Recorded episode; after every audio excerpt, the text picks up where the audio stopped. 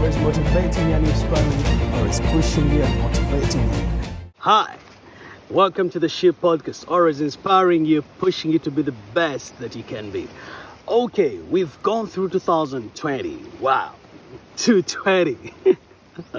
I know everybody has a different story and everybody has to have a story for sure. Things have been locked down, lives have changed. Our normal lives have really, really changed from what we used to.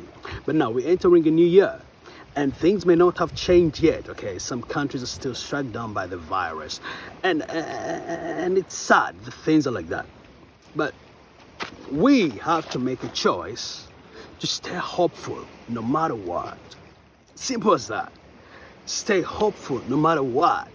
Nothing keeps you moving like hope. I don't care how bad things look. I don't care how things look. I don't care. Listen listen listen. Everybody is going through something but it's only hope that is going to keep you moving, no matter what has happened.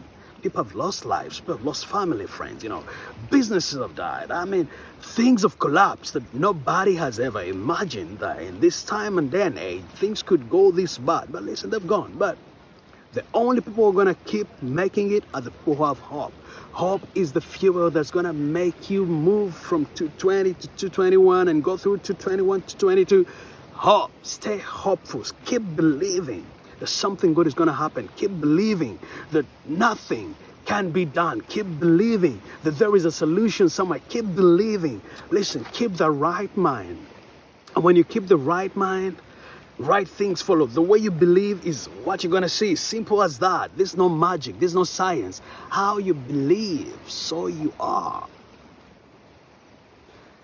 The world may look so ugly, the world may look so troubled, but don't lose that hope that there is a new way. Don't lose that hope that something good is going to happen. Don't lose that hope that better days are coming. Don't lose that hope that, that you still have life, and because you still have life, that can be a solution to it no matter what.